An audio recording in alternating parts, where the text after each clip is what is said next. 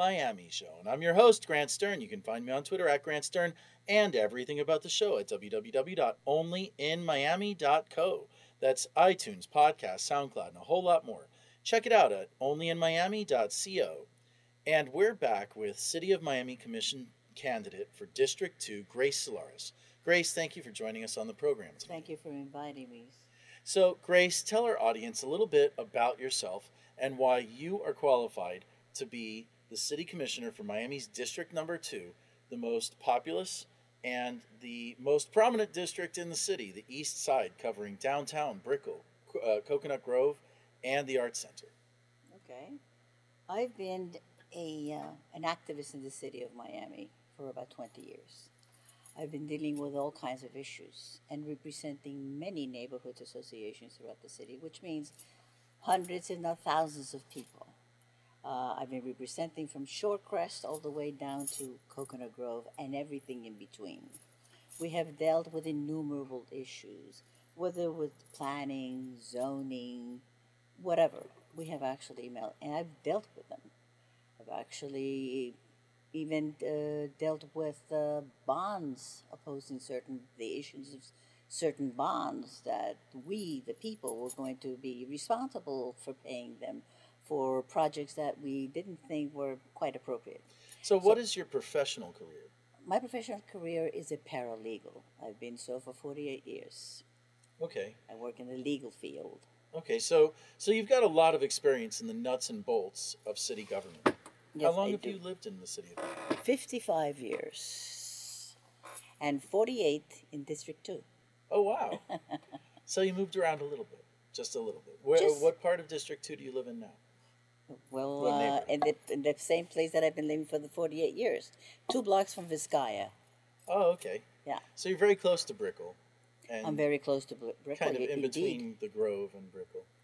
Yes, yes, exactly. I live in what they call the North Grove. So, what inspired you to get into Miami politics in the first place?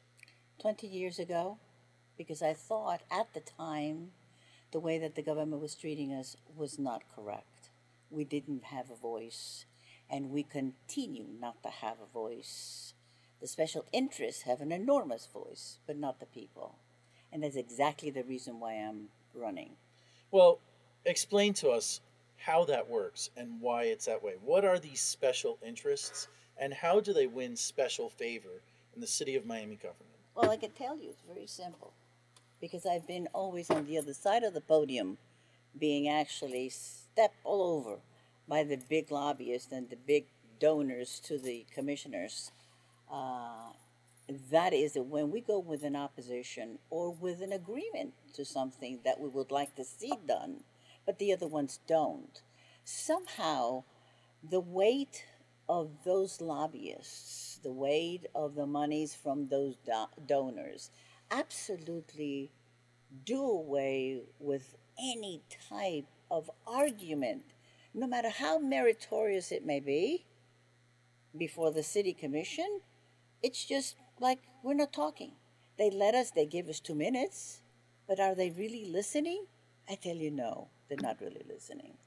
Well, how can one commissioner rein in the excesses of the current commission um, if the rest of the commission is roughly the same? How can one new commissioner make a big difference? I tell you why, and I have an enormous faith, and this is going to happen. They've known me forever.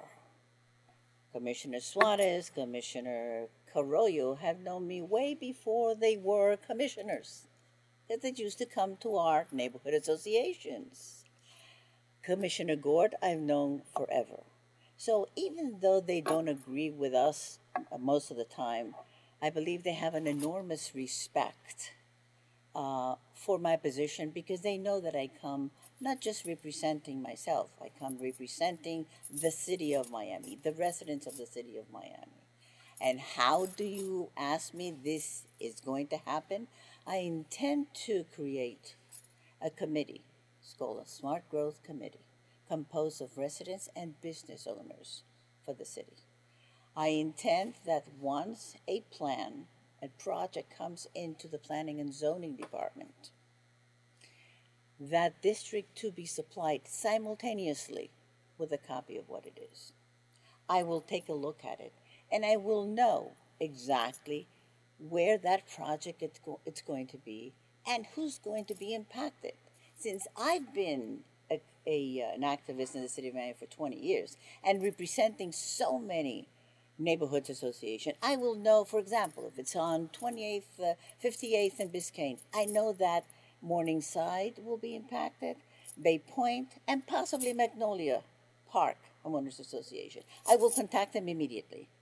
And I will say, I will give that thing to the committee that I'm going to be creating, plus the representative of those three neighborhoods associations. Let them look at it. So let- you plan to empower the homeowners associations that exist already in the city of Miami. That is very correct. And we'll be right back. This is the Only in Miami show.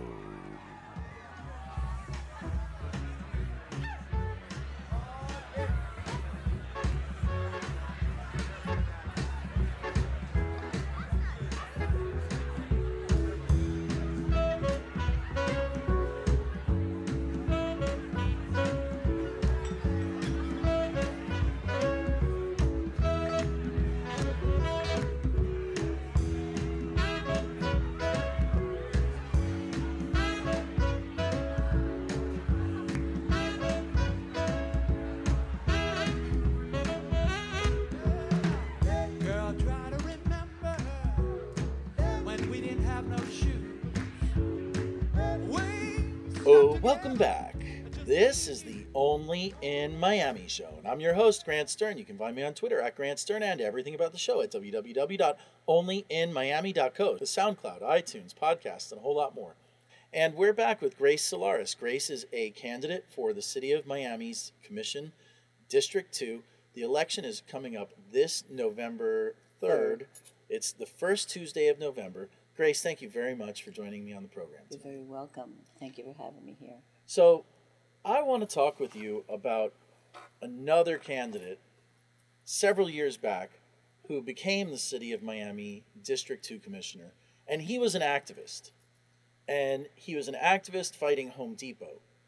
But he turned out to be the commissioner that brought Home Depot to Coconut Grove. And later turned out to be the commissioner who ensured that Walmart got a permit in Midtown. How can you, as a candidate, explain to our audience that your mission is to reform city government after elected? Are you comparing me to that uh, uh, activist, so-called activist? Tell me how you're back? different from the last activist that was elected to the seat, because he purported to be an activist. Because because I am an activist, and he was a make-believe activist. This was just this an individual who took one issue, Home Depot, to make a name for himself, and that's exactly the problem here. When you have an activist that has only worked on one issue, that is not an activist, sir. It isn't. It is something, it is someone who's being an opportunist to actually get something else. And that's exactly what happened with that. Well, let's talk about campaign finance. How are you financing your campaign for District 2? Oh, my roots, my grassroots people.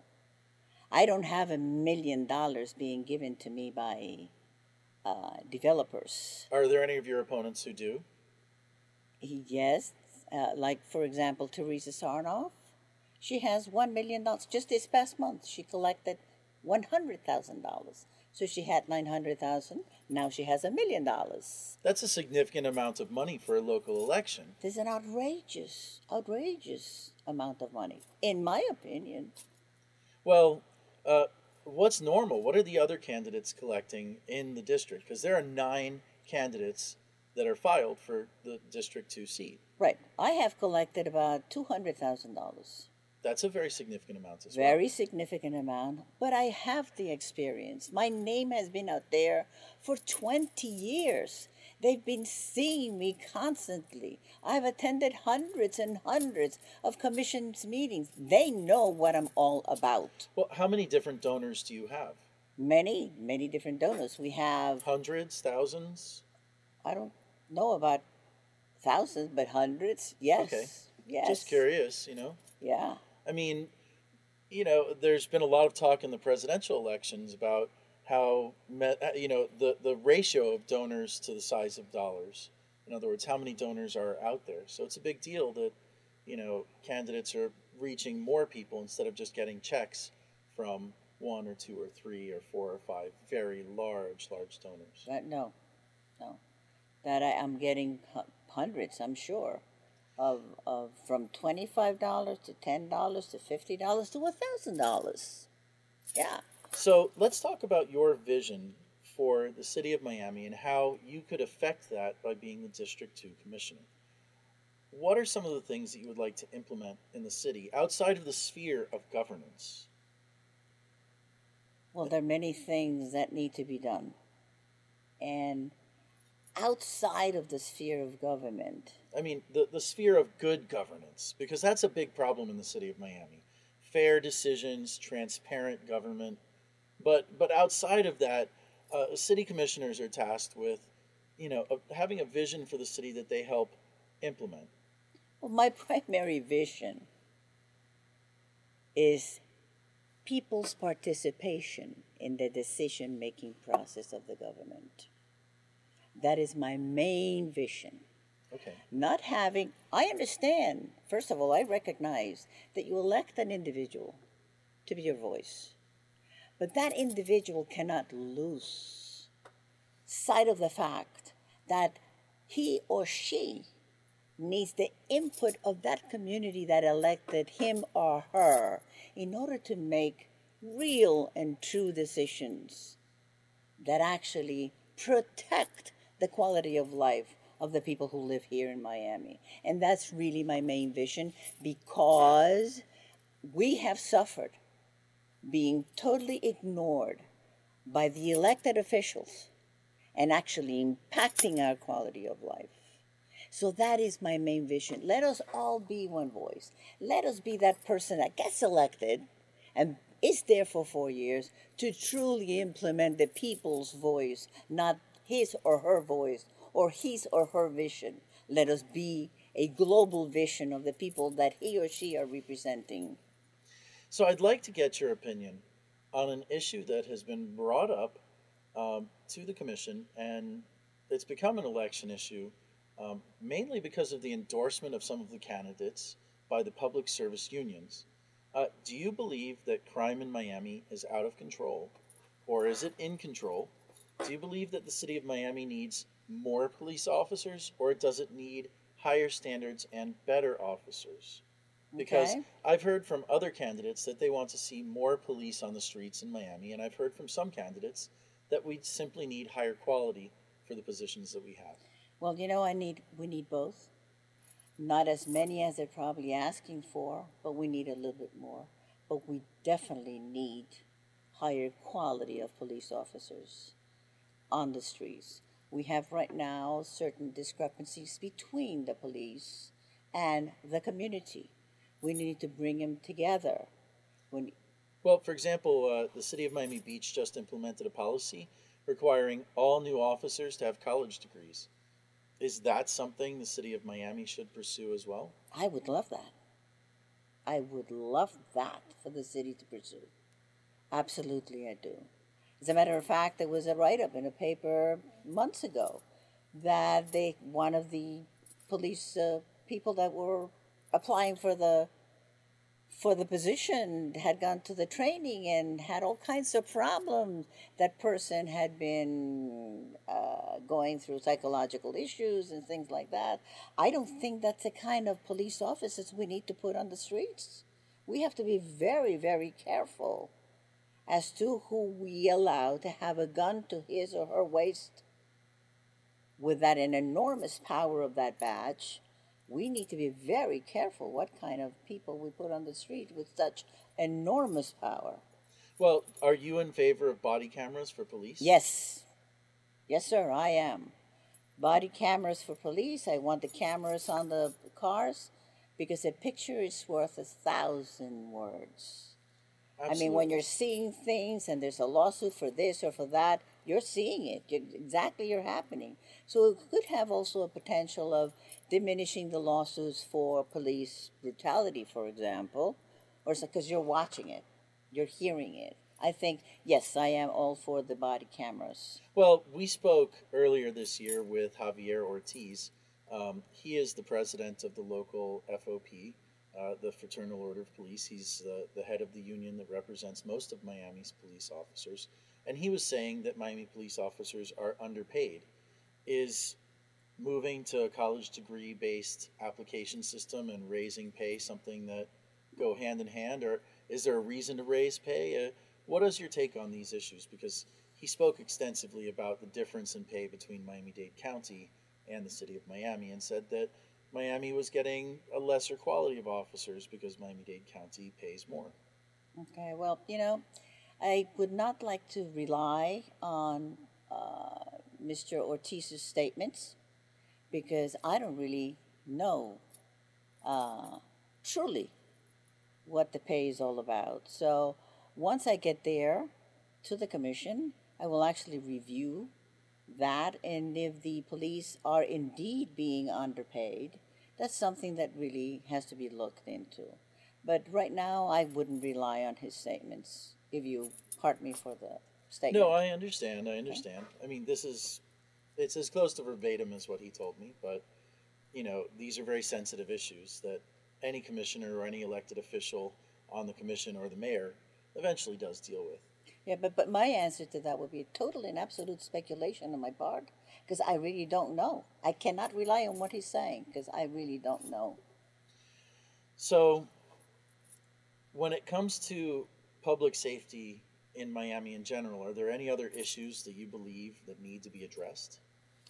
I think, like I told you before, I think the public safety, I, I, I think bringing the police officers, the police department together with the community, it's very good. We're having issues.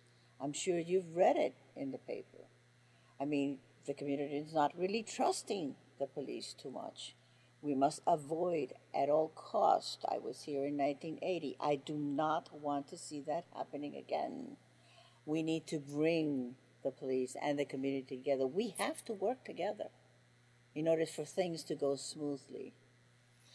So, there's another job that the city of Miami's District 2 commissioner gets to, to do, and that is typically to chair some of the CRAs, the community redevelopment agencies, that are located throughout the city of Miami, or participate on the boards of those agencies.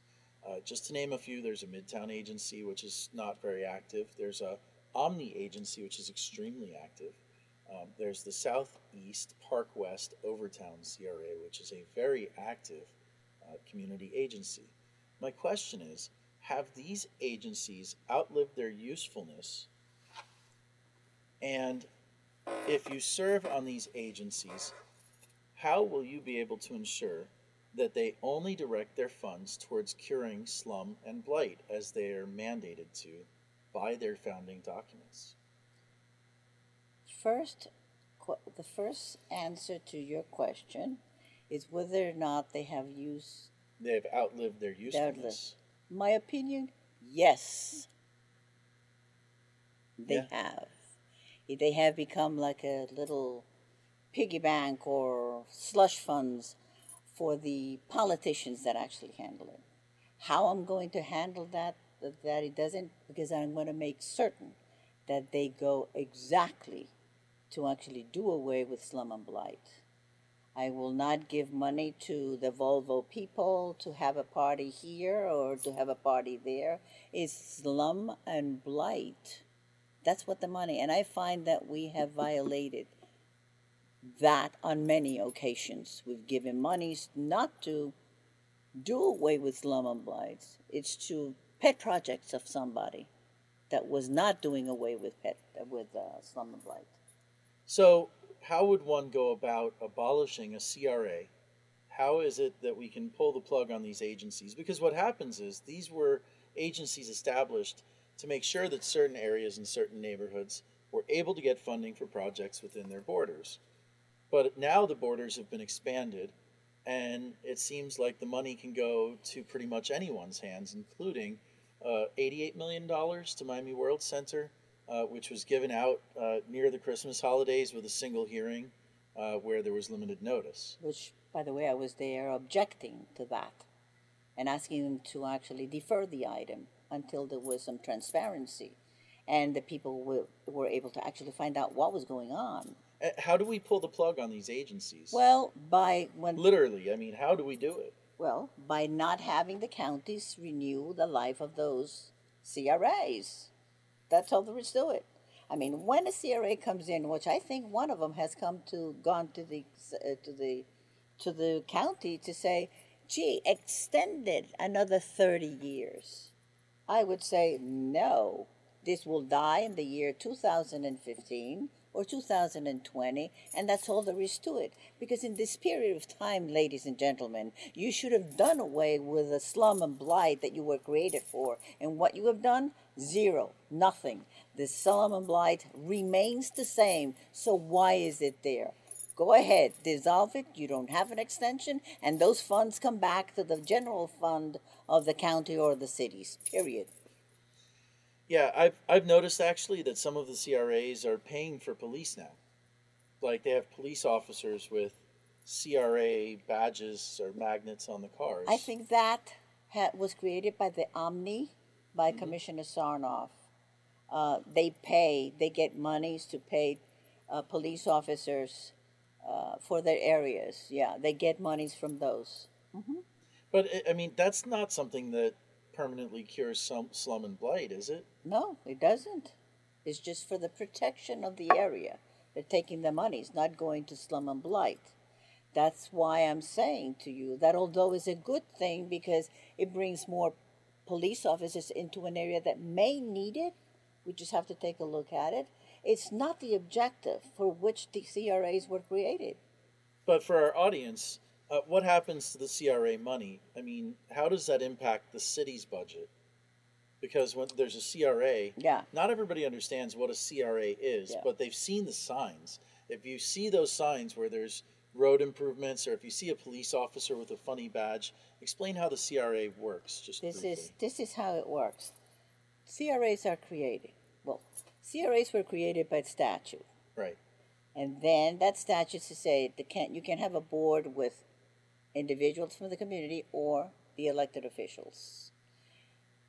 Then when the county created the CRA pursuant to 163, they said, okay, we're gonna put, we're gonna create the CRAs in here down here in Dade County, but we're gonna make the boards uh, be the elected officials. So even though I want would like to give it to the people to do it, I can't because it is already set by the county that they be the elected officials. Oh, Okay? okay. So I cannot do it. I, we would have to go to the county and say you're going to have to change the structure of how you created the CRAs in order to do away with the elected officials and then put the people. And then However, the money and then that the they money collect is from property taxes, right? from right? property taxes, which means we're gonna we're gonna do now these two blocks. We're gonna put these four blocks as being the CRA. Right now, we're getting one dollar in taxes from these four blocks. We will continue to get that one dollar, but whatever comes up in price on those property, it will go, which is called the TIF money. It's gonna go to the CRA. So while I still get one dollar for the general fund, I'm not getting the benefit of whatever the property is going up and the the uh, taxes are incrementing. The general fund is not getting it. It's going directly to the CRA. And then the CRA is supposed to utilize that money in order to do away with slum and blight and they're supposed to do it inside the borders. of inside the borders of the CRA. Oh, welcome back. This is the Only in Miami show. And we're here in studio with Grace Solares. She is a candidate for City of Miami District 2 for the commission election that's going to be held this November 3rd, the first Tuesday of November. Grace, thank you for joining us in the studio. today. Thank you so much. So, Grace, I've got one last question for you. How can we in Miami improve transit for the city? Because we now have a city transit system. What can we do to improve that transit system? Well, actually, Stern, we need to work with the county on this issue. Okay, how so? Okay? Because the county is primarily the one responsible for the transit in, in uh, Miami Dade County. However, the city of Miami can actually do its part. Recently, Commissioner Suarez came up with an idea of creating a transit trust, right. which I, I showed up at the city commission and I actually supported it in, in, in concept. I did, uh, but I wanted to know where the money was going to come from. And then a debate started between Commissioner Carollo and him and Gordon, whatever it is. And then I suggested that why don't we have a sunshine meeting so that they themselves can hear themselves and come up with the ideas they have before the matter comes up for a vote in the city commission, and then the people are out here giving their their uh, their um, and, and let me explain for our audience that in Florida we have the Sunshine Law. yes Um, it is a constitutional amendment. It's also a statute, and it, it runs our public meetings, our public public documents. And what it means is that all public meetings must be in public. So these sunshine meetings are not hearings of the board, but they are rather meetings that are arranged between multiple city officials who would otherwise be subject to this law, and citizens are invited. And they're a great idea to increase the participation in local government, sunshine meetings. So uh, you had the sunshine meeting. no, we haven't had the sunshine meeting. a I sunshine meeting. suggested that they have it. All right. so that they can actually hear themselves and we can hear them and we can actually give our opinions Sure. and our suggestions have the people involved which is my main point well, that was your big point that you want to increase citizen participation in, in Miami politics and in the decisions are made correct in the city of Miami. and but with reference to uh, the transit i think the trolley we should have connectivity throughout the entire city Okay, I, I mean, the I agree. the city of Miami right now, the trolley, the one that goes south, stops at Mercy. The one that goes north stops at Midtown. What about Shorecrest? What about Mimo? What about the Grove? We need to get the entire, the entire Miami district to at least connected. I mean, let people go from the Grove to the Arch Center to the Mimo. Let them go down to the Grove. We need to get that movement. We need to educate the people to actually start using the Oh, public transit. People are using the trolley. It is always full. always full on I use game. it. I use it Sure. because I take it at my house. I live two blocks from Vizcaya, and I go directly to Mary Brickell Village in Well, it and come the back. one thing that I think is most ironic is that the city of Miami trolley doesn't go to City Hall.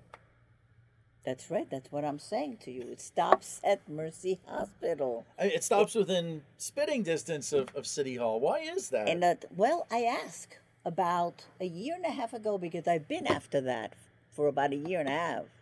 And when I spoke with Commissioner, with Mayor uh, Regalado, it says because the county tells us not to go down there because they have the circulator. And I said, but the circulator is exactly that. Is it? It's a circulator that goes around and around the grove. It doesn't go anywhere. He says, well, you're going to have to speak with uh, Commissioner Suarez at the county. And I did. And he said to me, "Well, you know what? I don't know. I'm going to have to call. I'm going to have to speak to the transit people and find out about it." well, At that's that- that's one of the biggest problems in Miami Transit that there's a huge bureaucracy. Yes. Huge bureaucracy. How can we cut through the bureaucracy from the city level? Because I mean, the trolley is a huge accomplishment for the city of Miami.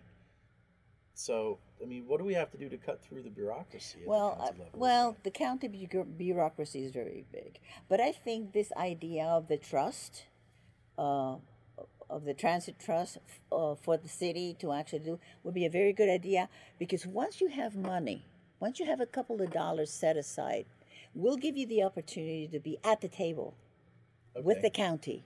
And then we can all start working together.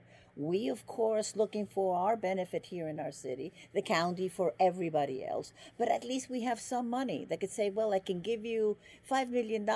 You know, it'll be, and the, whatever we're trying to do is 25, at least it'll be $5 million dollars less. I think that is a very good idea. When you have the money, we have some money aside, it'll give you some power, some ability to actually be at the table and discuss issues, come up with ideas just for the benefit of the people. I think it will be great. Well, Grace, thank you so much for coming on the program. You're very welcome. Uh, I would like to give you a couple of minutes to speak directly to the audience to tell them your message why you should be the next commissioner for Miami's District 2. Thank you so much. I've been fighting for the people of Miami for 20 years on my own dollar, on my own time. Nobody, nobody has ever given me anything. But I've been the voice, and I've been a voice and a person who has brought people, many people together. Why Miami Neighborhoods United has been so successful is because under my guidance and others, we've actually been able to bring consensus, bring people together on issues that we have brought to the forefront of the politicians. But most of the times we have not been able to do it. This time we are going to do it because it's going to be me there, that one who has been fighting for so long, for so long, to have our voices heard. Well, now it's going to be the people speaking on the dais at City Commission. Thank you very much. Thank you for coming, Grace. Oh, welcome back. This is the Only in Miami show, and I'm your host, Grant Stern. You can find me on Twitter at Grant Stern and everything about the show at www.onlyinmiami.co, iTunes, podcast, SoundCloud, and a whole lot more. Check it out at onlyinmiami.co. And we're back live with Ken Russell. Ken is also a commissioner candidate for District 2 in the city of Miami. Ken, thank you so much for joining us live in the studio tonight. Thank you, Grant. Congratulations on 100 shows. 100 shows, man. It's tough to do 100 unique consecutive shows. It takes a lot of uh, discipline and tenacity and uh, a lot of great guests like you. So thanks for coming in tonight. Thank you very much, and thanks for having me. Okay, so let's get down to chops here. We've got about 20 minutes. I'm going to let the phone lines open in a few, but let's talk about your candidacy for the second district seat in the city of Miami. What inspired you to run briefly? So tell our audience.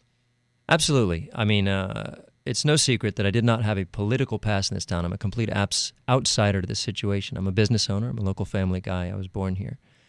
Uh, what really got me into city politics was seeing how the city handled a small issue, which should have been a minor thing. In my case, it was a contaminated park. And having to deal with my commissioner on that issue uh, and bringing it to successful resolution, but not liking the way I saw it done. That's So- what started me off. So you said the word outsider. We hear that a lot in politics. Why is that a good thing in this case? Well, I think Miami is famous for having an insider's machine and everything that goes with that. Uh, the reputation is is is with reason, and so someone from outside of that system has a good chance to make a difference because they're not as indebted or embedded in that system as it is. Uh, if they have the good leadership and ethical skills and know how to get something done, they can make a difference. So I asked this question to Grace on our podcast earlier. Um, how does an activist, once they're in office, resist becoming part of that machine? Because the current c- commissioner, the current commissioner was an activist. He had a problem with the way the city was handling Home Depot, and that was his his first real political activity in the city of Miami. And he got elected, and it's been nine years now but nobody would say that he stayed as an activist. How do you propose to stay apart from that system that's corrupted our current city commissioner in District 2? Right. Well, I don't really consider myself an activist. Uh, I'm a problem solver. And the way I've always run my business, and, and uh, even when I do organize things for charitable efforts and stuff, it's all about how to get to an end result in a positive way. And so when this situation came up, I could have done the traditional activism. I could have gotten out the torches and the pitchforks and really demonized some, some folks. Well, wait a second. As an activist, I will tell you that torches and pitchforks are simply the last resort. They have their place, Um, absolutely. they're the last resort. They're not the first one. Um, you know, as somebody who's fought in this city for four years, I haven't really demonized people like Marc Sarnoff, who deserve to be demonized for their acts of impudence and ignoring the wishes of the city. But, um, you know, I'm taking the opportunity to change that a little bit tonight, uh huh. Um, solely because there's an election here Yeah. next week. I hear you. Well, But- I in, in my situation in that case, I recognized that he was the one at fault for our problem, and I knew that he had the opportunity, the ability to fix what we needed. So I needed to bring him on side, then hold his feet to the fire with the promises we got from him, and we were successful with that. Uh, you so know, how did you do that? well, you speak softly, but you carry the big stick. I, you know, I never filed a lawsuit, and I knew I wouldn't have to, but that didn't mean we didn't hire lawyers, and we didn't find out our rights, and we didn't. I mean, for me, I didn't have an organization behind me. I just gathered 150 of the neighbors around my neighborhood where we were affected by this specific park.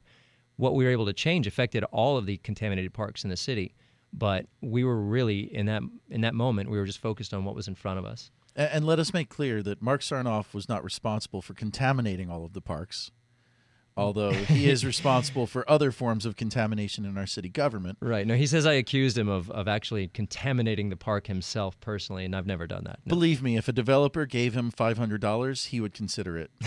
for a thousand, he'd be out there like in the middle of the night doing it. No, in this case, But- this was contamination that the city had done decades ago. Right. What what it was is that once they knew that it was there, what were they going to do about it, and how were they were going to how they were going to fund it, and uh, what they were going to do with the contamination. and how completely are they going to clean it up? Are they just going to try and sweep it under the rug? right, and Literally under a rug. Right. And so in our case, we we knew their plan was going to affect our home values and potentially be a health risk. And so we knew we needed to take action in a way that would get the result we needed. But in my style is to get everybody to the table. I had Marc at my house. I had Alice Bravo at my house talking about what is their plan, why is it wrong. Yeah, And- but but once you become a commissioner, you're part of the system now. Yep. So you can't get everybody involved. It's not that easy, Mhm. unfortunately. That's what these public hearings are for. So how can you make a difference in our community so that people don't have to sue the city all the time? Because right now the city of Miami has a very simple policy. Um, we're going to do whatever we want, regardless of what our law says. Sue us. Of course. No. that's that's city policy. sure. When you, uh, let's let's be frank here. That's what they're doing. How do we change that culture? Right. Well, when you have the strength of the city of Miami, you can be the bully if you want to be the bully, or you can use that that strength for good. And that means you're going to be a good neighbor to your surrounding cities. You're going to be a good uh, steward of your own community, and you're going to listen to your your community. If you have advisory boards, uh, you're going to listen to them. If you have people who want to be heard, you're going to listen to them. And more importantly, you're going to let them see everything that you're doing, for right and for wrong. Okay, I'm going to open up the phone lines. If anybody's out there listening, this is your chance to speak with one of the top City of Miami Commission District 2 candidates, at least the best one we've got in studio right now. You're not running, Grant. No, no, not this time around. I'm a little too busy for that. But you're going to get the chance to call in and ask either of us a question. 305 541 2350. That's 305 541 2350. Call in 305 541 2350. If you've got a question for Ken Russell, he's running for City of Miami District 2 Commissioner. Please give us a call, and we're going to have Javier Gonzalez on at 805. So keep that number out 305 541 2350. So you mentioned city boards, and there's quite a few of them. There's the the Planning uh, Zoning Appeals Board. There's the Urban Design Review Board. There's the Code Enforcement Board. Any others I'm missing there? Yeah, there's plenty. there's plenty. So you're saying that we need to give them teeth. Tell our audience a little bit about what that means and why that's important. Well, you bring people together who are stakeholders in the community, and that's one of the things I see as as uh, a problem with District Two. It's become so lacking in checks and balances that it doesn't need to listen to anybody, and it's got the leverage to make moves without listening to others. But even in Coconut Grove, for example, the the, the Coconut Grove Village Council is working on amazing projects right now with the 2030. Um, they used to be in City Hall. They used to meet in City Hall where their, their meetings could be seen by everybody, and this gave them more uh, more strength in their opinions as well. Now they meet in the auditorium of the local elementary school where my son went, uh, Coconut Grove Elementary, and you can feel the difference in the gravitas of the of the group because of that. They've been marginalized, and I believe a group like that that's really got a voice, especially in an area like the Grove, needs to be listened to. Well, let's talk about City Hall. Uh, the current commissioner, Marc Sarnoff, proposed a project Uh, it's called the Grove Bay Project that sweeps away Scotty's Landing and everything that's been on the waterfront for quite a long time. And includes moving City Hall eventually. What are your thoughts on these kind of mega projects that are sponsored by commissioners and local government? Right. Well, especially when it comes to the waterfront, that's where the public needs to be very aware, involved, and with their eyes open. Well, you know, there was a referendum, and two thirds of Coconut Grove voters voted against the referendum, but two thirds of voters outside of Coconut Grove voted for it. Sure. So now we have a project that giving the voice to the community has taken the people who live nearest to it and disappointed them. Yep, and that's that's a you know that's been a big thorn in the side for the Grove in general, as they don't they aren't able to make the decision solely for their community, and of course that's the whole secession argument and and, and so many things that we could get into, which is a longer show. Uh, but as far as you know that project goes, it's at this point water under the bridge that it's happening. It's the job of the next commissioner, well, considering any other further appeals and such, Uh, you know, I, I can't track every project. I hear that it's going to happen. It's going to happen. It's going to happen. There, there was a, a movement to save Scotties just a month and a half ago, and and really, that's not that's not where we are. well, that's not be- the big issue. It's a shame, and it would be nice. No, of course. I mean, th- that is an issue for people that love Scotty's. I love Scotty's. I th- anybody who's been there, I think, loves the place. But where does City Hall move to from there? well, City Hall from here moves to hold the developer. Uh, No, I mean literally, they're going to move City Hall as part of this project. They're going to turn it into a museum. oh, that's that's long term. Yeah, yeah. That's Right. that's uh, Pan Am and such. Is, is where where does City Hall in Miami belong? I, I believe even Maurice Ferre, when he was in office, was talking about moving City Hall, and the Pan Am folks were talking to him. So I don't know that City Hall's moving anytime soon. really? I mean, if it moves, where does it belong? I don't know. I couldn't tell you. Yeah, I mean, you you think it's okay in the, the Grove where it is? Um, I do. At the, uh, I don't think there's a, a need for it to move at the moment. I don't know that there's a, a geographical problem with, with where it is now. I mean, the city of Miami has a trolley system, and the trolley doesn't even go to Coconut Grove, the, the City Hall in Coconut Grove. That's true, and that speaks to the problem of the transportation situation. More, I mean, it's not that the the city hall is is way out in in, in Well, it is way out. I can tell you right now, it takes 25 minutes for me to get from my home uh, uh, on Biscayne Boulevard over to City Hall in virtually any traffic. I mean, it takes 25 minutes to get to Kendall too. it's really off the beaten path. And- Geographically, yes, but you you've got to realize that the Grove is sixty percent of the vote of this district, uh, at least to start with, and it is a very relevant place with a lot of opinions. but that's a it. district, not True. the city. True, the whole true. city. I mean, no, you're absolutely right. You're absolutely right. Um, so let's talk about transit. City of Miami has its own transit system. Do you Mm-hmm. have any plans that would help the city's transit system? Absolutely. Um, we need to really expand the trolley system. We need to expand our our our transit. That you know, I mean, where the city can work with the county. You know, and obviously that what the city's got control over is is limited, but it's got influence on the county. And I would never say, as a city commissioner, well, I can't deal with that. That's not my department. Uh, Well, I mean, the city for the first time in many years has its own transit system. Mm-hmm. How how can we augment that?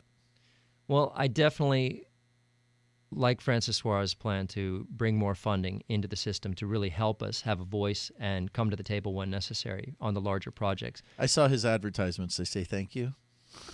Oh, I didn't see it. Yeah, the, he, he's running unopposed in his Yeah. district. uh, just for our audience who's listening out there. Right, right.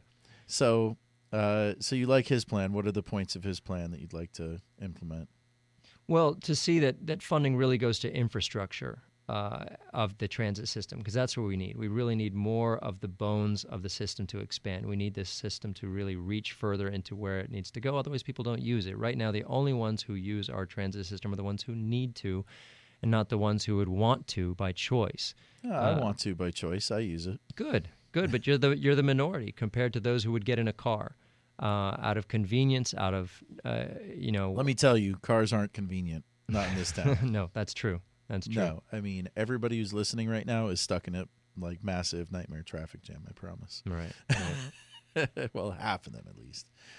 Um, I mean, uh, let's talk about another car-related issue, Mhm. which is uh, the Miami Parking Authority. hmm Uh, a couple of years ago, City Hall wanted to privatize the parking authority and sell it off to uh, you know Wall Street. Do you think that's the way that our city's revenue generating arms should be operated? No, at least it's quasi governmental. At least there's some controls in there. But I mean, the Well, it's The- a semi autonomous agency yeah, whose revenues get uh, uh, handed to the city coffers. yes, but I mean, the Oak Avenue parking garage sale that we're we're, we're working with right now. Now this this is one. yeah, tell me about this. Okay, I, I've heard about the Oak Avenue parking garage sale. This is in Coconut Grove. in- Sure, In the back of the Central District. It's a very it's a it's a it's a large parking garage that is on the edge. It's not right in the dead center, but it's right where things are moving to. As the Grove is growing, uh, a lot of the restaurants have now been moving down to this area near Oak Avenue, and this garage is about to become a crucial element of our of our parking system.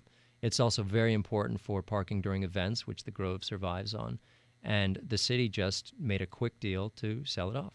And there's a lot of uh, oh, to whom? well, this is, uh, I, I believe, the the Terra Group, the David Martin and the Terra Group, which is owner of the large buildings that are right in front of City Hall, and it just seems there there's a lot of favoritism being given in this situation to development. Oh, how that's coming in. surprising! People are favoriting developers in the city of Miami. Well, you know, the whole I mean, story has over- not you come know. come clear yet, but it seems that there this is somewhat of a no bid deal that went out. Even though they say there was bids, they say the other bids were actually higher.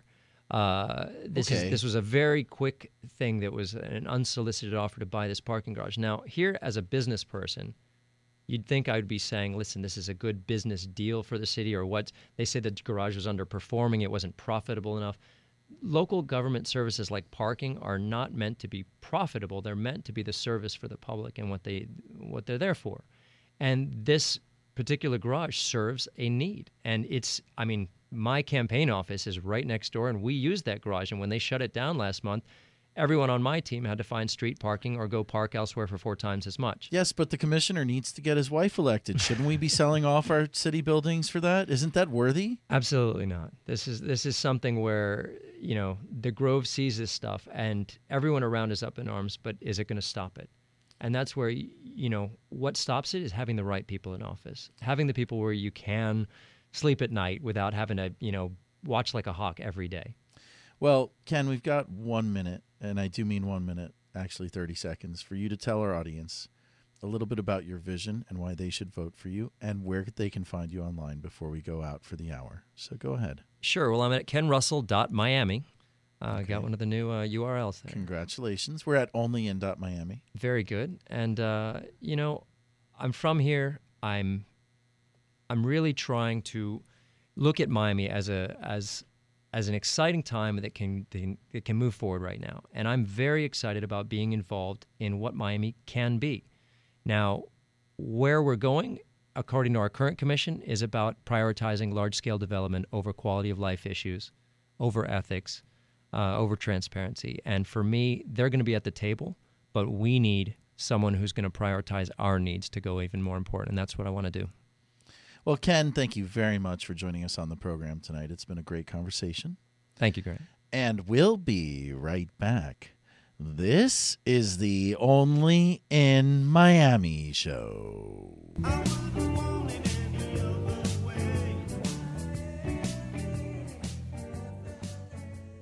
Welcome back. This is the Only in Miami show, and I'm your host, Grant Stern. You can find me on Twitter at Grant Stern and everything about the show at www.onlyinmiami.co, iTunes, podcast, SoundCloud, and a whole lot more. Check it out at onlyinmiami.co. And we're live in studio with Miami City Commission di- uh, candidate for District 2, Lorry Woods. Lorry, thank you so much for coming on the program tonight and being in studio. Well, thank you, Grant. It's great to be here and appreciate it. So, Lorry, explain to our audience a little bit about your history in Miami and what made you decide to run for City Commission. Sure, thank you. I have a very short history in Miami. I have been here for just over five years. Came here as a chance to change my life. The children grew up, got out of the house, went to college. Husband and I decided let's do something that we're really um, enjoy and are good at. So we purchased a restaurant and decided to kind of make a go of it in downtown Miami. So, tell our audience about that establishment. Well, what we have is uh, Elwood's Pub. So my husband is English, so it's an English pub. Great fish and chips, lots of beer and uh, wine and uh, good food. We live across the street and are pretty much entrenched in the community and serve food and opinions. Well, that's an important thing in Miami that it's become a live and work city, whereas it used to be a commuter city. People would drive in from the suburbs and then drive out at five o'clock, and the streets were quiet. What's downtown like right now? Downtown still has somewhat quiet streets, but overall the community is really uh, thriving and resonating. We when we got here about five and five years ago, about twenty to thirty percent occupancy in the high rises, and now we're looking at about ninety percent. So you have a really eclectic community of young professionals, some older retired people, um, families getting started, and some kind of mid income. It's really a melting pot of not just the United States, but globally. We get people from all over the world, and so there are tourists coming in, but it's uh, it's really a vibrant community. It's a lot of people that um, come from diverse backgrounds and have a lot to offer. So, why should residents in the city of Miami vote for you out of the nine candidates to choose from? It's a buffet. Sure. Why should they go to your restaurant for the buffet? I find that uh, for the last nine years, even though I've only been here five, the city of Miami has been run from Coconut Grove. Right. And it's interesting when you speak with people and you ask them, where do you think uh, City Hall is? And they assume it's at the government center.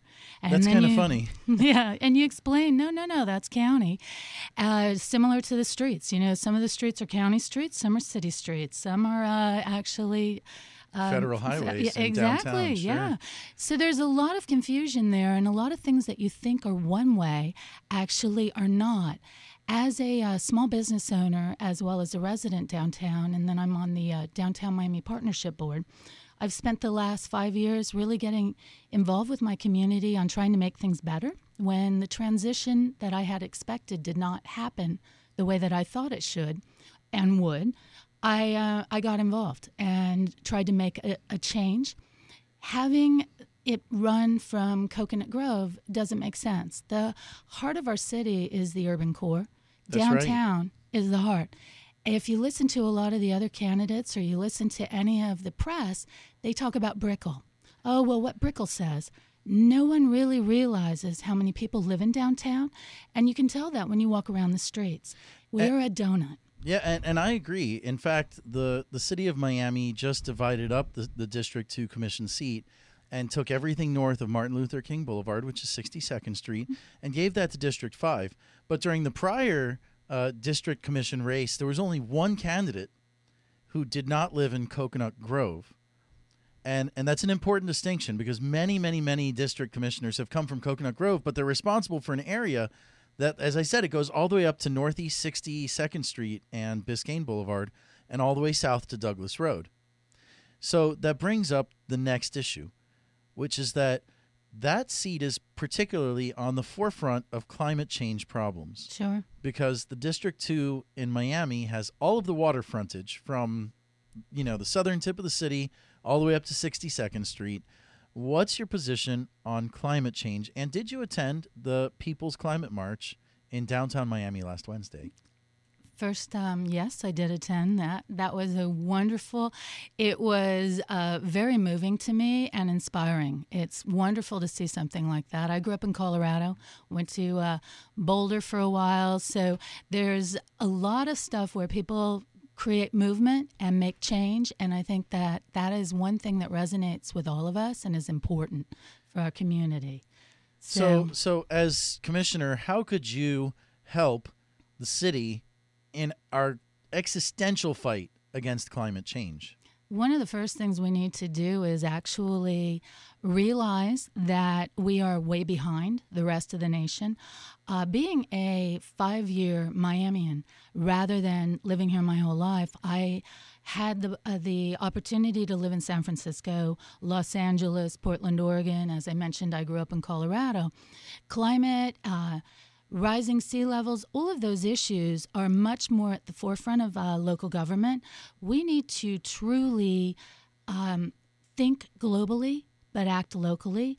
Uh, the the LEED silver program that we've put in place for construction is minimal at best. We have to really reach higher. We want to look at living building challenge. We want to not think what what is it compared to what we've done so far. We want to look at ourselves globally. We need to be leaders. We are a community of incredible people. We have so much more to offer than what our city is showing right now. And when it comes to climate change and what we can do as a community to try and negate that, that is actually it brings prosperity. It's funny we think it's going to cost more to change things or it's more of a hassle but it actually is at the benefit for all of us. Overall it's financially better and it makes much more sense.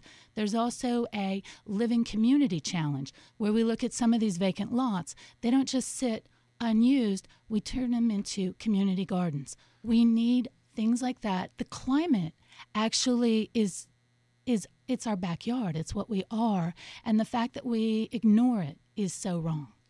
So, is there a signature issue that you've adopted in your candidacy for Miami's District 2? And we are speaking with Lorry Woods. She's one of the mm-hmm. nine wonderful candidates. We're blessed to have nine candidates. And who would have thought that there was going to be more presidential candidates than candidates for District 9, right?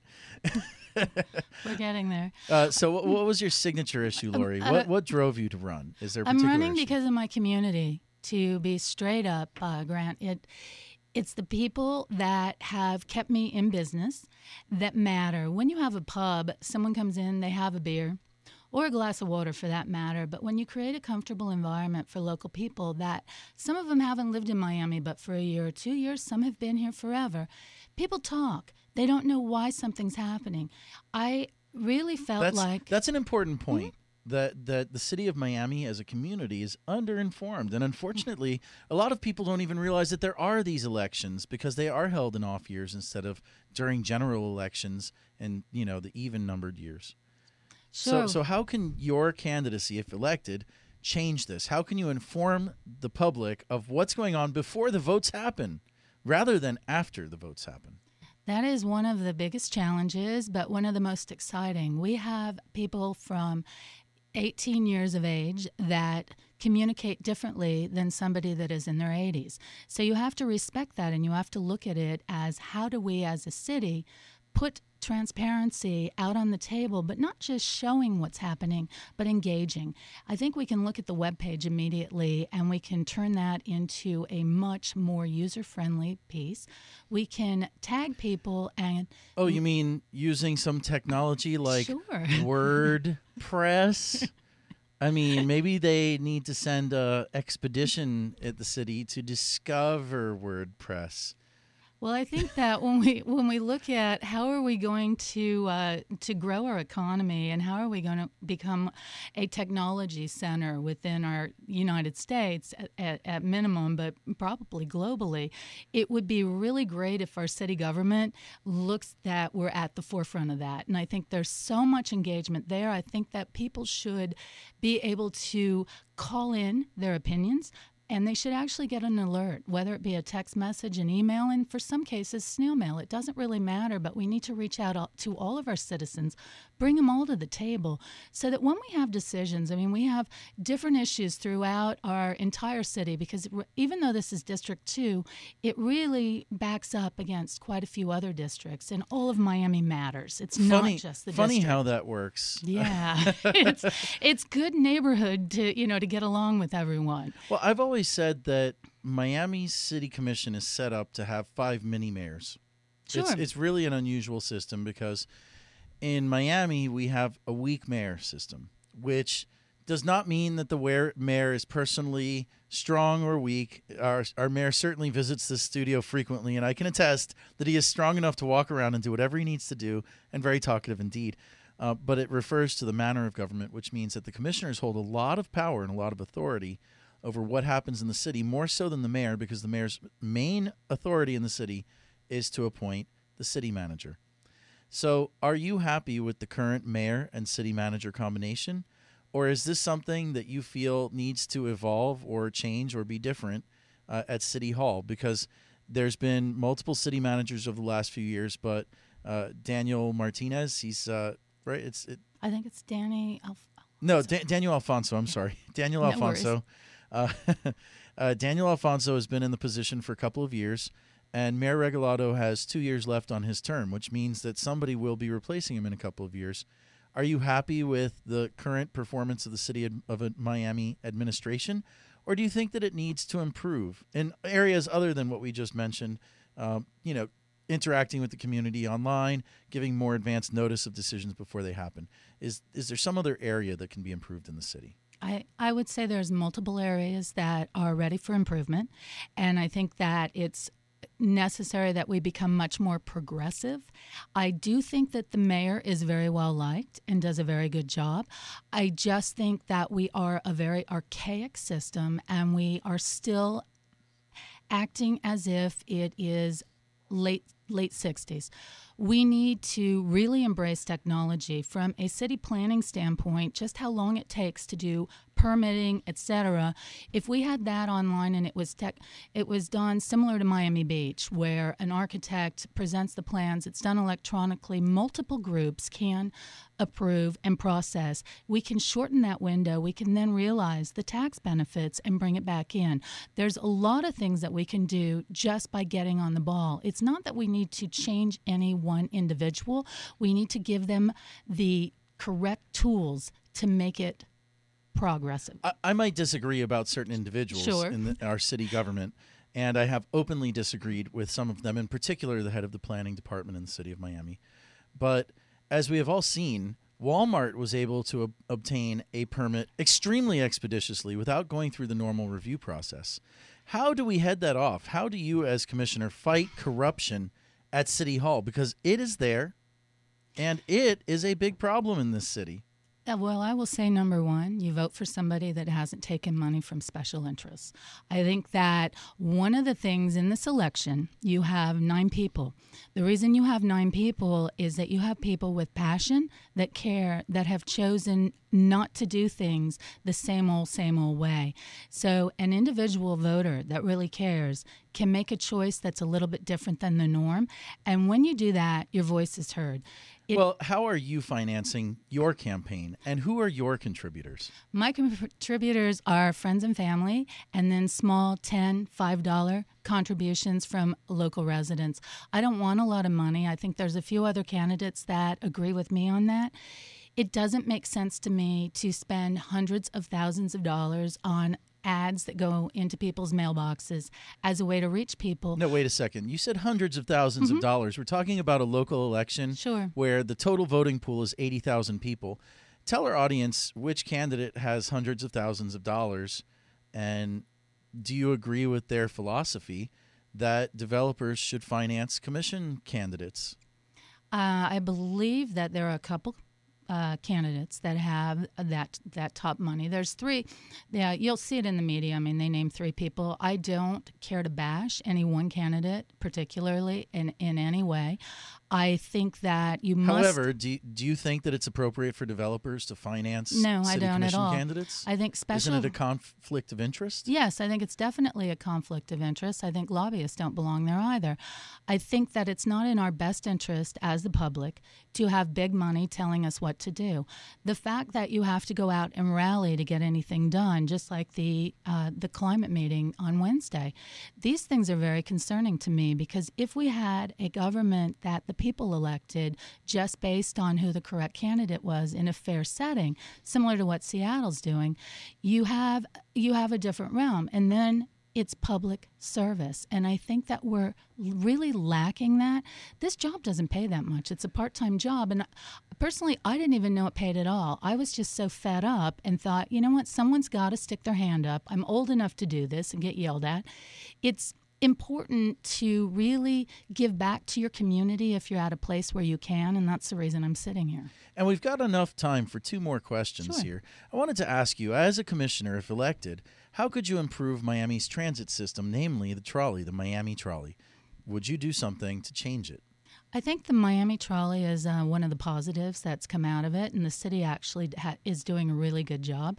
I would expand that. I believe that getting it into the Grove is beneficial to the community. Anything that we can offer that is fun, enjoyable, and actually reliable is great.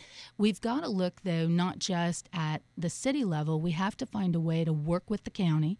We have to come up with ideas. I know that there was a trip to Denver, which is funny because I grew up there and always thought it was backwards while I was there. But, you know, it, it's what Times it is. then, It's huh? sure. But there are so many ways that we can improve things, but we also have to take a look at it. And driving a car uh, individually into a downtown that doesn't always make the most sense. So there are a multitude of ways that we can improve the transportation. And I think some of the new buildings that are happening in downtown that do not have parking and that people are using the shared cars, they're using some of the other services besides taxis, the Uber and the Lyft, which uh, hopefully our county mayor will yeah, go ahead and be a little bit progressive and get that one taken care of. He I wants to. it. Everything Yeah. that I've heard from him is very pro Uber. Sure. And you know, since you mentioned uh, car2go, I'm going to a- ask you a different question, and we Uh-huh. Have to keep the answer fairly short. But car2go recently cut most of its Latin, uh, Latino, and Spanish-speaking areas, including this very station. They cut these areas from their car area so that people who are using the car service may not venture into these areas and leave the car as you normally would. And they added Miami Beach, which is very affluent, uh, mostly ethnically Caucasian area. What is your opinion of what I am terming transportation redlining? You got one minute. I would be extremely concerned. Um, we as a people have to look at how do we make an area better rather than exclude people.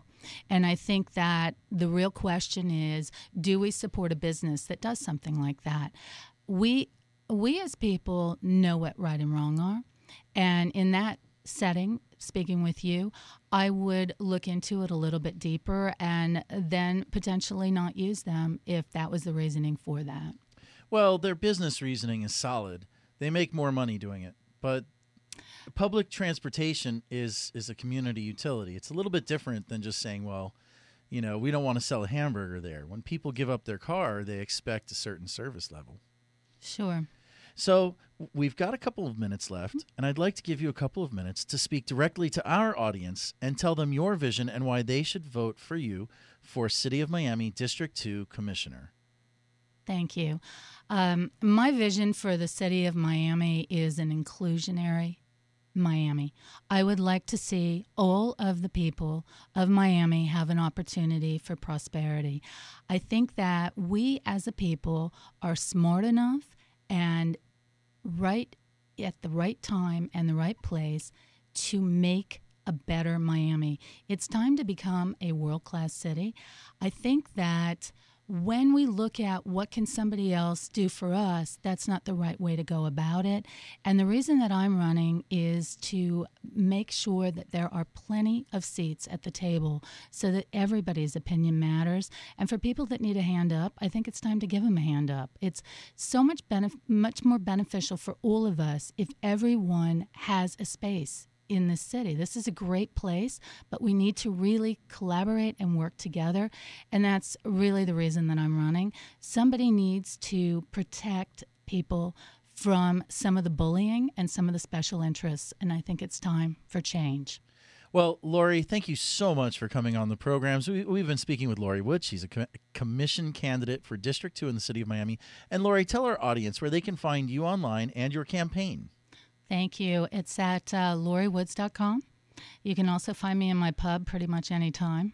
All right. And spell Lorry Woods for our audience. They're out there in Radio Land, and there's a couple ways to spell Lorry. Sure, it's L O R R Y Woods, W O O D S. Dot com. And on Twitter, you're also on Twitter, right? Yes, it's Lorry Woods Miami. At, Lorry sure. Woods Miami on Twitter and LorryWoods.com, L O R R Y Woods.com, or go by the pub. It's Elwoods, and it's located at 188 Northeast 3rd Avenue in the heart of downtown Miami. And I'm very glad you could make it with us, and I wish you the best of luck in this season. All right. Thank you, Grant. For all of our audience out there, there is an election coming up. It is the se- the first Tuesday of November. It's November 3rd. There's early voting the weekend before. Get out there and vote. Check it out at onlyinmiami.co. There's a lot about these elections, and we'll be right back.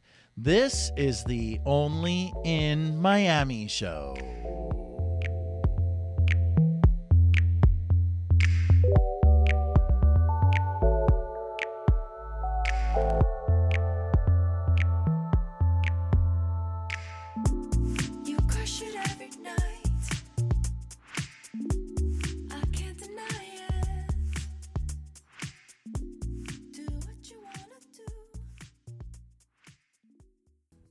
Welcome back.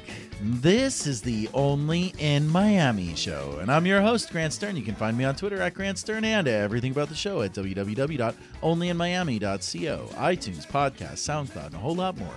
Check it out at onlyinmiami.co. And we're live in studio with another District 2 Commission candidate. His name is Javier Gonzalez, and dude, we really appreciate you coming on into the show, being so dressed up and formal with us, as always. as always. so, Javier, tell our audience a little bit about yourself and what inspired you to run for District 2 Commission candidate in the city of Miami. Okay. Um, well, I'm originally uh, from Cuba, and I came over here in 1965. And I grew up public. I grew up uh, going to public schools, taking public transportation, and playing in public parks. So um, it's something that I've always uh, felt that as I grew through my career and became successful in my endeavors, I always felt that I wanted to give back to my community, and I always wanted to be a part of, um, you know, of, of a government solution for for our for our district and for our city. So I always wanted to really just give back. I wanted to give back to my, you know, to the community, to to the folks that made me who I am. So, you've been giving back for a while. This is not your 1st day on the job, so to speak. absolutely. Although you had to resign the position to run. Mhm. Uh, tell our audience a little bit about your experience with the Coconut Grove Village Council. Um, I originally ran for the village council back in 09, and uh, I wasn't successful. I came back in 13, and I was successful, and I um, became the village council chair. I'm still part of the um, the actual council. I'm just not the uh, the chairperson anymore. So we've been our biggest goal, or at least my big goal, when I came back to the uh, to the council, was to really just outreach, get more people involved. The previous councils had been kind of like uh, disillusioned. And I think as uh, we came in in 13, we really just wanted to bring community together and, and outreach and try to talk to, you know, different sections of the, uh, you know, the county, the city, and just kind of get everybody more involved. So why why was the the council feeling disillusioned at this Oh. point? Was it something to do with the city leadership that's Yeah. in City Hall today? Yeah, I think I think what happens is that the village council has always been uh, kind of a stepping stone in essence for uh, for commission seat, and I think some fo- some folks felt maybe threatened. And um, the previous year, back in 09, two of the actual uh, members had run for um, uh, commissioner. Wh- which members? Uh, it was Kate Callahan and Michelle Niemeyer. okay. So they had they had run and they were still part of the council through it. Uh, when uh, I was elected in 13, the whole council, only Kate Callahan came back as uh, part of the council. The rest of the council, basically Fled. every member just stepped down. Right. Yeah. well, it's it's difficult. Yeah. You know, it, it takes time. Yeah. So what are some of effort. yeah, yeah. So what are some of the things you were involved in with the Coconut Well, Grove the, Commission the first the first thing we did, or at least I did, is I wanted to really just go to outreach. So first thing is we started to deal with every issue that was on uh, online. So the first one was the contamination of parks. Um, in November, I brought the uh, state uh, medical folks that were going to have a meeting at the um, in, in West Grove, and we brought them in to give them a chance to explain to us what was going on. Then the other big topic that came in uh, January of 14 was the uh, Coconut Grove Playhouse. So we got it back from the state, and so we were we we basically set up a meeting for uh, for folks in the in the in the in the the community to be able to meet with the county, you know, with Mike Spring, and just kind of speak to him and, and, and get some uh, answers for questions. So every step of the way, what we always try to do is just bring in people that were relevant to uh, to the community. When we started talking about um, parking, we brought in Art Noriega from uh, the MPA. So any any topic that was active. Right now, we're doing the Oak Park, uh, excuse me, the Oak Street Garage. We're having a meeting this Thursday, so we're sponsoring it through Grove 2030. Very cool. Yeah, yeah. No, that's that's a lot. Yeah. That's that's a heavy work. Especially, I mean, so how did you take the the how did you take the Playhouse back from the state? Did you get it back from the county as well? Well, yeah. What happens is that the the, the way that it worked is it, it the county had to come up with a plan for the state to be able to to give it back to us, and that was a whole big thing uh, a couple of years ago with the give it back. So the state had to say, excuse me, the county had to say that it had an educational component, it had a, a proven operator, and then it had the ability to get rid of all the uh, encumbrances on the property. Which it did. The county actually worked very diligently. Uh, Mike Spring with uh, with the cultural affairs actually got all of these things done, and we were able to put it together. Currently, right now, um, the the notice to bids went out uh, over the summer, and Arquitectonica is actually working on the design and the plans, and they're doing all of the uh, background work on it now to see where it goes to. That's awesome, Yeah, man. it I is. It's cool. It's uh, it's been a long ride for the that building. Yes, it has, and it's still a ways away. it, it is a ways away. I mean, ways they away.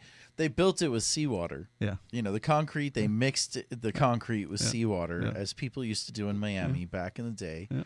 Not a very good idea. no, no, no, Think no. about what salt does, yeah, yeah. and um, you know we're we're paying for it Yeah. now. as as a guy who knows a little bit about construction, yeah, it's uh, it's uh, it's it's gone through some uh, some abuse. Well, tell our audience, tell our audience a little bit about your your real estate career.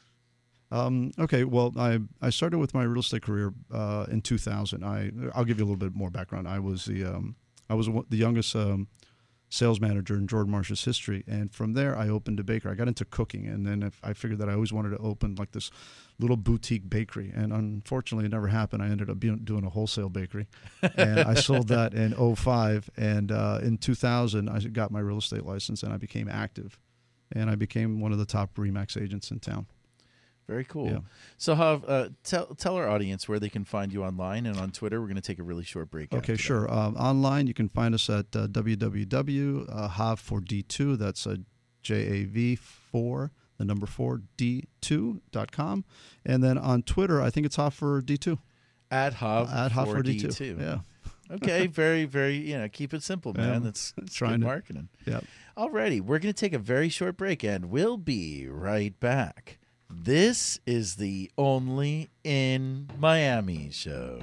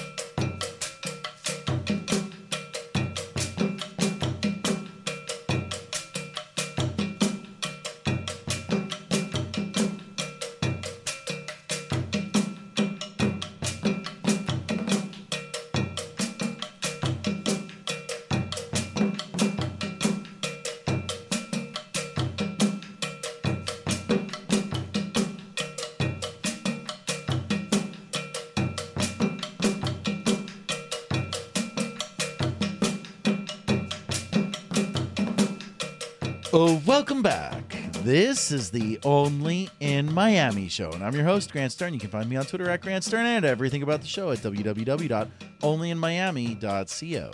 And we're back with Javier Gonzalez. He is commission candidate for District 2 in the city of Miami.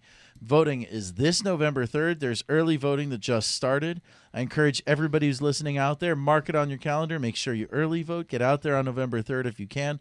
This is a very important election, and if you don't vote, your voice won't be heard, and we'll right, wind up right back where we are. If you don't like the terrible traffic, the overdevelopment, and the problems we're facing in Miami's District 2, then you are going to miss your only chance if you don't vote this November 3rd. So, Javier, thank you so much for joining us You're in the welcome. studio. Thanks, Grant. So, I'm going to hit you with a question that I asked Ken, Sure.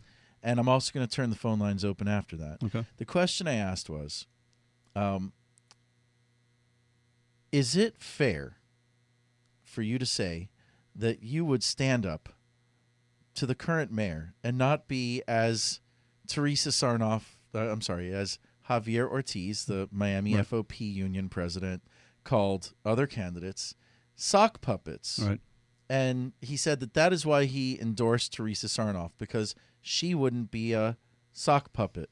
To to Mayor Regalado. to Mayor Regalado. Is this a problem that we legitimately face in the city of Miami today? I think well, first of all, you have you have a mayor that really doesn't have he doesn't have veto power. So I, I think that you can stand up to uh, to to the mayor. Like anybody could stand up yeah, to the absolutely, mayor. absolutely. I think I think you have to. I think the biggest thing we see is how politics are, are played from the get go. So what happens is if you have a commission candidate, and I've always said this, you know, that my my run is four years. I'm not in this for a political gain. I'm here to really give back to my community. And you say to yourself, you know what? For you for you're there. If somebody says something that you don't believe in, you don't have to play the political game. There's no end. You know, there is no end game. There's no long term game. So I don't have to kiss anybody's ass. I can basically do what I feel is right for my constituents, for my residents, and say, hey, listen, this I see wrong, and at least make be vocal about it. You know, we we kind of didn't talk about it, but one of the things that we, um, you know, going back to what we want to accomplish as uh, as a commissioner, is that you want that open, transparent communication that the people don't feel intimidated coming in front of the dais and saying, you know, I I don't know what I'm gonna you know tell this commissioner. You want to make sure that you as a commissioner know that you work for your community, and these are the folks that put you in, in, in your in your in your position, and really you need to give back and just let them, you know, be themselves, be able to talk to you in their terms in their language and then be able to work with them to you know to make stuff happen. But you can't well, make well, that how are we not getting that today out of the current I, I don't think occupant of the seat? yeah i don't think we have we have when i knock on doors there's so much disenfranchised. They don't feel that they can come before and you can't a lot of times explain yourself in two minutes. You know you and i have been in front of the you know podium several times or many times and you can say okay i can get my point across in two minutes but a lot of these folks they can't and they don't feel comfortable coming in front and speaking uh, to a commissioner because they don't feel they feel intimidated they don't feel that they're part of the uh, you know of the of the of that dais Sure. I mean, two minutes is a very, very Mhm. short speech. Mhm. I mean, I'm in radio. yeah I sit around and talk with a clock in front of me. Yeah. So if you want me to do two minutes, you just, you, you just, you know, point. yeah. That's all we do in the radio yeah, business. Just, yeah. hey, go two minutes. Yeah, Okay. Um, but but I mean, beyond that, I mean, there seems to be a city policy of we'll do whatever we want, sue us later. yeah Yeah. How do we change that at City Hall? I, th- I think you have to think th- things through, and and I've been in some of those meetings where you you, you hear them say stuff, and you're saying, whoa, whoa, whoa, whoa, this is not going to end well. You're not thinking through a process. You're trying to get something rammed down somebody's throat, or trying to get something done on the quick. And it is true. It's I'd rather you know uh, beg for forgiveness and ask for permission, and that's the mentality that we have that that we deal with. Uh, but I well, think I mean, accepting for the beg part or the. Right, yeah, there's no begging. I mean, let's face it, man. They're like, hey, uh, you know, They're- I'm sorry I dropped this uh, Yeah. this knife here.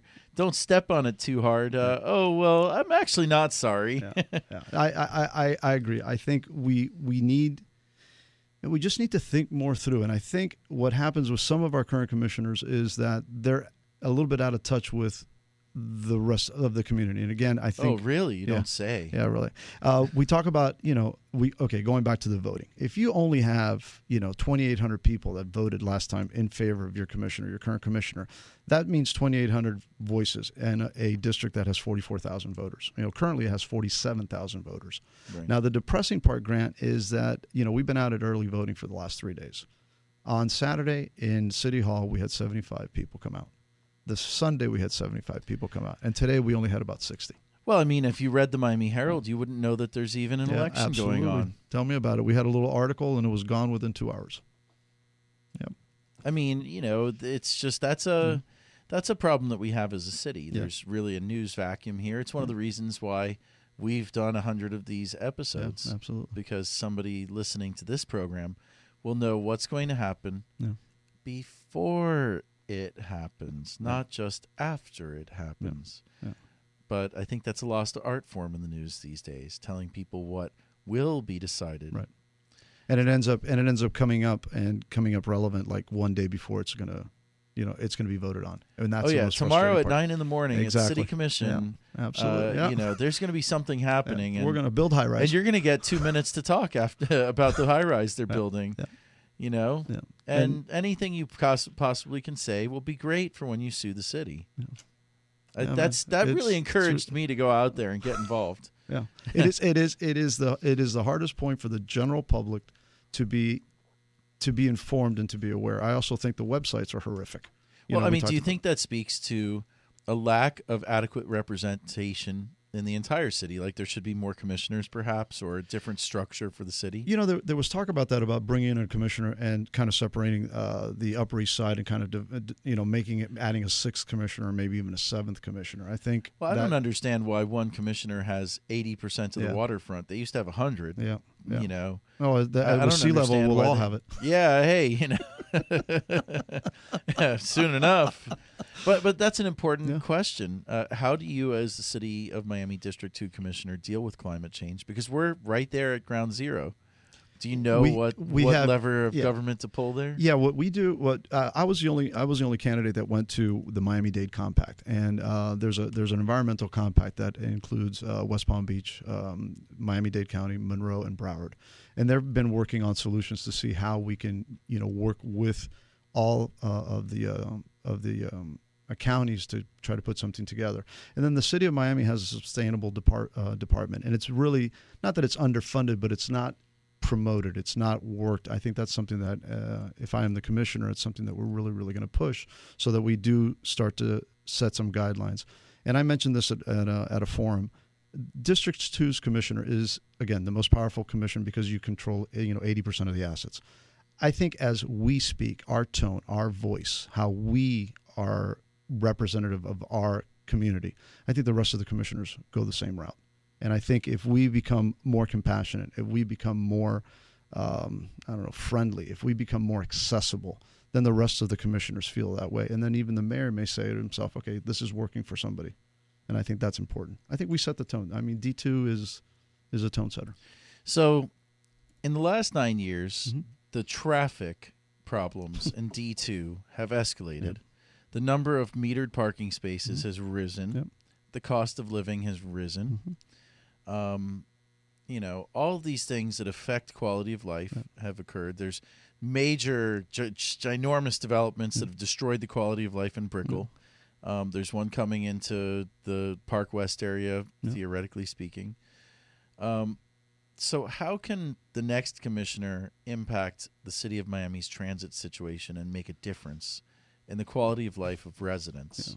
Transit transit it, it, and we get this question all the time and, and i always say the same thing i'm going to promise flying cars because anybody else that's promising any solutions is almost impossible to, to do but Oh well, clearly you were reading my Facebook page earlier today, where I left a comment on a friend's. Uh, you know, he, he he wrote a status. Yeah. Can't believe that I've been in thir- uh, thirty minutes in Doral traffic and gotten ten blocks. yeah. And I told him that the city of Doral planned for hover cars yeah. because they saw Back to the Yeah, Future. Back to the Future, a couple of days ago. Remember, it was on on, on 21st. was, yes, uh, yes, we're back there now. Exactly. So now that the hover car didn't work out, what's Plan B? Yeah, I think I think we have to look at all options. And again, we, we look at it and say we it's a it's a county it's county does transportation, but the city of Miami can add, can can augment that transportation.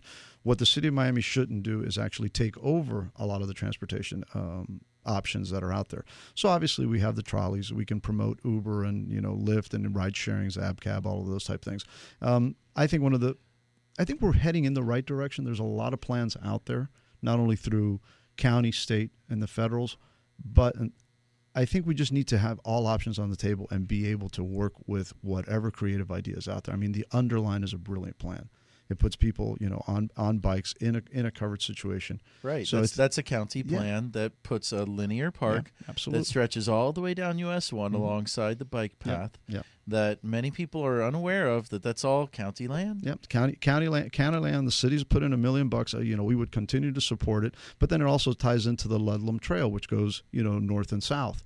So it's it, it's connectivity that's coming to the city. So I think That's, that's, a good word right there. Connectivity. Yeah, yeah. The last mile. We have to focus on the last mile. How can we get people from heavy rail into their jobs and make it where they don't get rained on, where they don't sweat to death? Where how can we make that effective so that people use public transportation? We also have to make public transportation, man, less, you know, like you look at these things and it's like you're either DUI because it says 1 800 pain, it says depressed on the back of the bus. It makes you feel miserable. So, you know, at least let's look at let's look at these let's look at these options and say, you know, how can we make this, you know, not cooler but a little bit, you know, nice. Yeah, yeah, absolutely. I mean, I think that raising the cool factor is an important part of it. How about improving the trolley? What could be done to improve the trolley, the Miami trolley? Uh, the trolley, okay, so the trolley's already working on expansions. There's one coming into the Grove. I mean, I, I've heard other candidates say, you know, and I'm going to bring a, a trolley into the Grove. Listen, the trolley in the Grove was worked in 2009, and actually it got deferred because it we have uh, what they call the uh, circulator, the 249 circulator for Miami-Dade County. So there is a trolley already in place, but once you have federal yeah, but money, you have a circulator that takes 20 minutes to get from the heart of the Grove Yeah. To any, Yeah. you know, it's like, okay, it's not circulating. yeah. and it's you know what, it's a number one circulator in Miami-Dade County. Is it? Yeah, it's one of the top riderships. So I think we, when you bring in a trolley, and we've you know I've talked with uh, the commissioner's aide to you know work on a on a route. Remember, we if you use federal money, you're going to have to make you know you got to Title Eight issues, so you got to make sure that you're covering everything, uh, right? But I think um, the plans are there to do it, and I think we'll probably see it within the next couple of years. Yeah. Yeah, Uh, yeah, absolutely. Yeah, yeah it's already it's already there. What about bringing the trolley to other areas of the city? Well, I think we can we can only from a District Two standpoint. Here's where it gets a little tricky. Remember that we're dealing with D three, D four, D five. Everybody wants a little piece of the action, so it's kind of tough. Yeah, it's it's an odd situation. Yeah. We have five mini mayors. Yeah, exactly. Yeah. Yeah. Well, Javi, tell our audience one more time where they can find you online and on Twitter and reach out and talk with you because you do, you know, Uh, you, you do lift up a phone. yeah, People abs- can find you. absolutely. You can always uh, you can always reach me at uh, www.jav4d2.com. Listen, I'll give you my number over the over the line 305-582-5085. Again, that's 305-582-5085. And as opposed to some of the other candidates out there, um, one in particular, uh, when you call me, it doesn't go to voicemail. I'll pick it up. Alrighty, well, Javier, I really appreciate you coming out. And I definitely encourage everybody in the audience who's listening, get out there and vote. Get There's there and early vote. voting right now. It's at City Hall. You can vote on November 3rd. It's the next Tuesday. Yep, next Tuesday. And we'll be right back. This is the Only in Miami show. She's got